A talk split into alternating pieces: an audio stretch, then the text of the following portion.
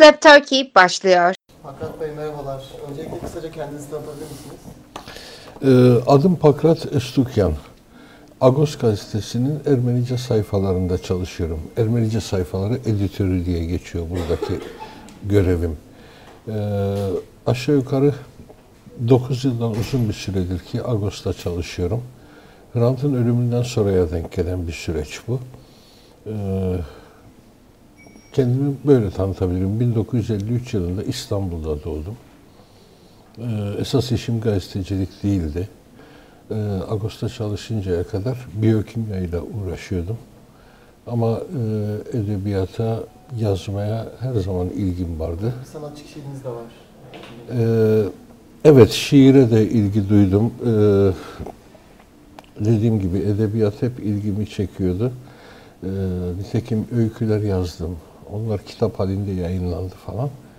Ee, ama esas olarak kendimi tanıtırsam bugün haddim olmadan gazeteci diyorum. Çünkü gazetecilik yapmıyorum. Daha çok dediğim gibi yazarlık daha ağır basan bir uğraş oldu benim için. Ama gazetede çalıştığım için gazeteci diye de tanımlanıyorum artık.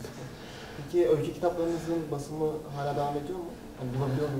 Ee, sanırım mevcudu kalmadı. Everest yayınlarından 5 yıl önce çıktı Hay Hikayeler adlı kitabım ama mevcudu kalmadı. İki baskı yaptı.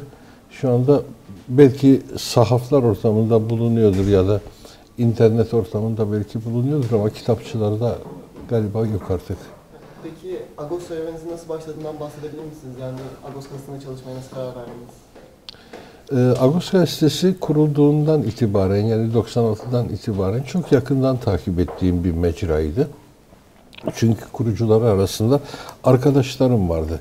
Olsun Hrant Dink'le, olsun Sarkis Serapyan'la Agos'tan önceki yıllardan da tanışıklığım vardı. Agos'un kuruluş fikri, çalışmaları, araştırmaları sürerken o sürecin bir anlamda içindeydim ya da çok yakınındaydım. Ee, o yüzden de e, Hrant'ın hayatta olduğu dönemde de Agos'la ilişkim hep yakın oldu. Zaman zaman hatta Agos'ta bazı e, yazılarım da çıktı e, geçmişte. Organik bağınız her zaman vardı yani. Evet, yakın bir bağım vardı. Organik demeyelim ama yakın bağım. Organik bağım Hrant'ın ölümünden sonra ben burada fiilen çalışmaya başlayınca oluştu. Ee, o zamana kadar organik bağım yoktu ama Agos'un çeperinde bir insandım. Çevresinde bir insandım. Olan Ermeni kültürünün yansımalarını bugün de, bugünlerde Anadolu'da basın yayın ve edebiyat alanında görebilmekte miyiz? Yoksa Anadolu için bu kültür daha kaybolma aşamasında mı? Ee, zaten çok ciddi oranda kaybolmuş olan bir kültürden bahsediyoruz. İzleri silinmiş bir kültürden bahsediyoruz. Ee, son 100 yıldır, 102 yıldır Anadolu'da Ermeni kalmadığı için Ermeni kültürü de kaldı diyemeyiz. Pek pek geçmişten izler kalmış olabilirdi. Onların da çok önemli bir bölümü tahrip edildi. Hem bir devlet siyaseti olarak e, mimari yapılar e, imha edildiler, yok edildiler. E, kimi yerde sırf taşlarından yararlanmak için büyük anıtsal yapılar tahrip edildi. Kimi yerde define avcıları günümüze kadar kalanlara büyük zararlar veriyorlar. Temellerine kadar kazıp hazine arıyorlar çünkü. E, bu bir devlet politikasıydı ve 100 yıl içerisinde o görünen mimari izde e, yok edilmeye çalışıldı. Bugün artık e, bizim Anadolu dediğimiz aslında tarihi olarak Batı Ermenistan diye anılan bölgede veya Ermeni platosu diye anılan bölgede çok az sayıda mimari iz kaldı. Ee, kültürel varlık böylece sonlandırılırken insanların hafızasındaki Ermeni algısı da sistematik bir şekilde yok edildi. Bugün Türkiye'nin genç insanları Ermenilerin yabancı bir şey olduğu düşüncesindeler. Genel böyle bir algı oluşturdu. Öyle bir algı ki bu, e, buna göre Anadolu dediğimiz coğrafya kadim bir Türk yurdudur, Müslüman yurdudur ve buradaki Hristiyan veya Türk olmayan herkes yabancıdır. Yabancı bir yerlerden buraya gelmiştir. Böyle bir algı e, oluşturuldu. 100 yıllık ya da Cumhuriyet'ten beri sayacak olursak 1923'ten bu yana eğitim politikası bunu şekillendirdi ve genç insanlar e, Ermeniyi yabancı biri olarak algılıyorlar. Hiç kimse Türkler 1071 yılında Malazgirt'te girdi, girdiği zaman burada Ermenilerin var olduğunu, e, işgal edilmiş bir Ermenistan olduğunu, Roma İmparatorluğu tarafından işgal edilmiş bir Ermenistan olduğunu ve Malazgirt'ten giren e, akıncılara bu Ermenilerin de yardımcı olduğunu aklından bile geçiremiyor. E, o yıllarda 1071 yılında çünkü Ermenistan Bizans egemenliği altındaydı. İşgal edilmiş, Romalılar tarafından işgal edilmiş bir coğrafyaydı. E, coğrafyanın bir kısmı da Pers İmparatorluğu tarafından işgal edilmişti. Bu ta 370'li yıllara dayanan bir bölünme. Doğu Ermeni ve Batı Ermeni kültürleri de bundan ötürü ayrıştılar. Hem dilde hem bir sürü algı e, şeyde e, özellikle iki ayrı Ermeni kültüründen mütemadiyen bahsedilir. Doğu Ermeni kültürü ve Batı Ermeni kültürü. E, bunların kaynağı bugün bilinmeyen şeyler Türkiye'nin insanları açısından özellikle tarihle çalışmayan, tarihi öğrenme çabasında olmayanların, e, sıradan yurttaşların hiç bilmediği konular haline geldiler. Ee, Peki Agos gibi, Normanlar gibi gazeteler e, bunu halka anlatmada sizce başarılı olabilmekteler mi? Ee, Bununla için ekstra bir çaba Marmara veya Jamanak diye iki tane yerel gazetemiz var. Azınlık gazetesi diye tanımlanan. Ee, onlara bu işlevi yükleyemeyiz çünkü onlar sadece Ermenice yayın yapıyorlar ve dolayısıyla sadece Ermenilere yönelik yayın yapıyorlar. Ama Agos Türkiye'de Türkçe yayın yapan bir Ermeni gazetesi olarak tabii ki bu işlevi üstlendi. Bir sürü insan Agos'un özellikle hatırladığım 100 yıl önce Türkiye'de Ermeniler başlıklı küçük küçük her hafta yayınladığı e, bir bölümü vardı. Oradan bir sürü şey öğrendi insanlar. Agos okurları çünkü biraz sonra siz sorunuzda da ona geleceksiniz. Ben demin göz atmıştım. Sadece Ermenilerden oluşmuyor. Belki de Ermeniler Agos okurları içerisinde toplamın bir azınlık grubunu oluşturuyorlar. Daha kalabalık bir grup Ermeni olmayanlar. Ermeni olmayanlar derken bunların içerisinde hem Türkiye'nin diğer azınlıklarından okurları koyuyorum. Mesela Süryanilerden, mesela Rumlardan, Yahudilerden falan.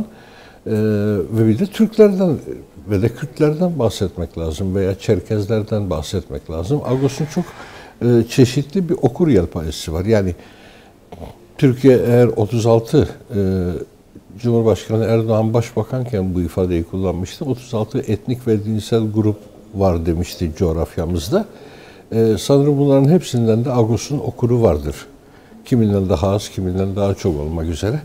Hepsinden de okuru vardır. Ee, Peki Türkiye'deki Ermeniler dışında Agos okurları gazeteye abonelik sisteminden mi faydalanıyor yoksa internet üzerinden mi daha fazla okuyor? Da- e, Doğal olarak daha çok internet üzerinden takip edilen bir gazeteyiz. Aboneliğimiz de var, abone sistemimiz var daha doğrusu. Bayilerde satılan gazetelerimiz var ama toplam basılı gazete sayımız 5000'i geçmiyor. Buna karşılık internet takipçilerimizin sayısı bunun 10 katı, 20 katı olabiliyor.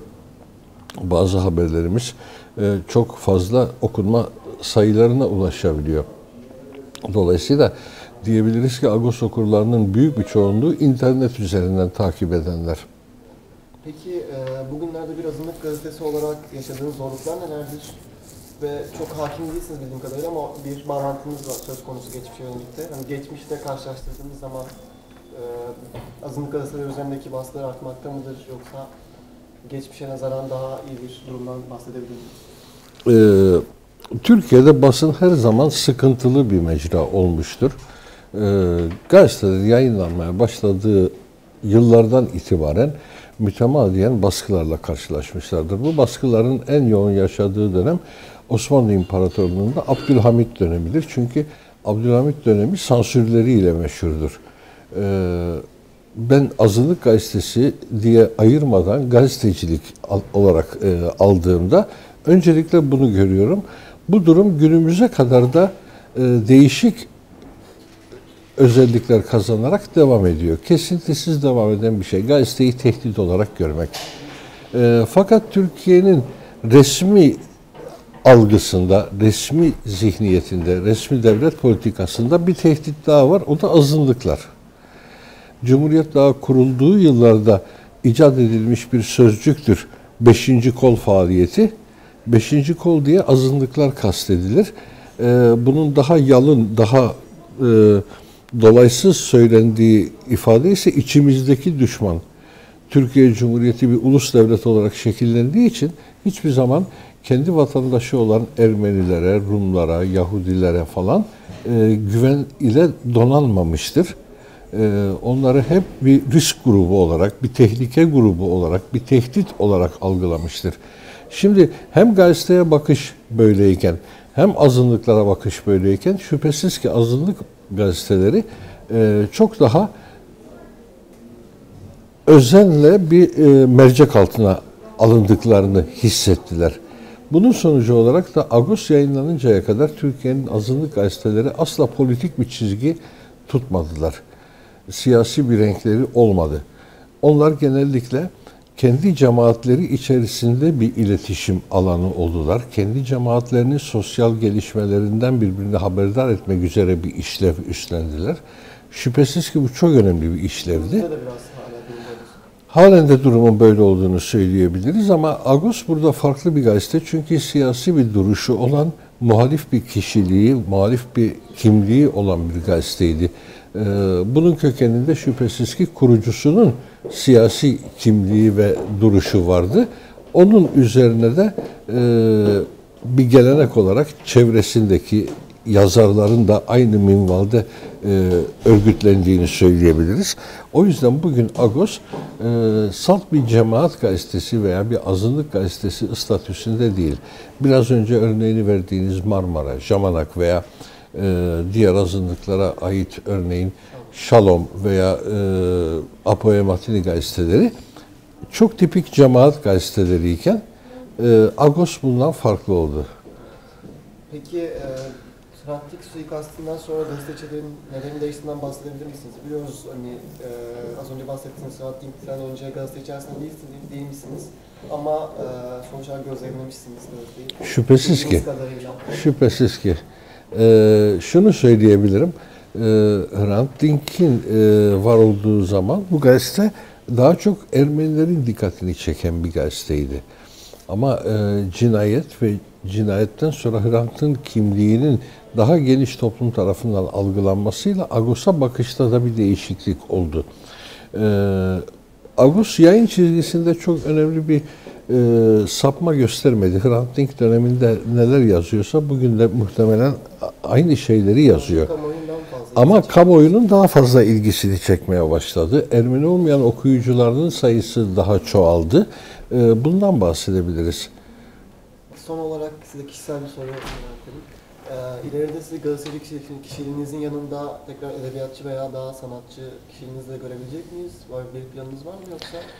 Ee, planım olduğunu söylemeyeyim. Böyle bir hevesim olduğunu daima söyleyebilirim. Planım yok çünkü artık belli bir yaşım var ve e, gazetedeki mesaim bana çok fazla serbest zaman bırakmıyor. Bunlar biraz serbest zaman işleri.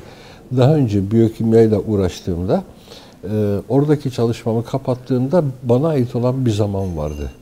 E, o zaman da oturup öykü yazabiliyordum.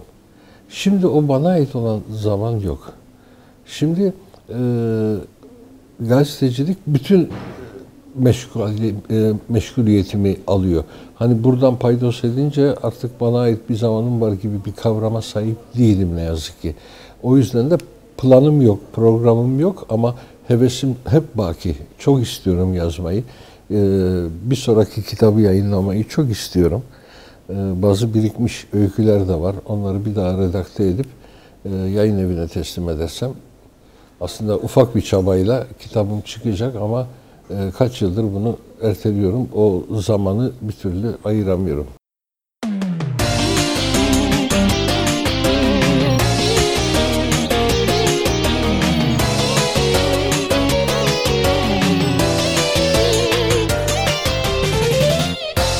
Newslab Turkey sona erdi.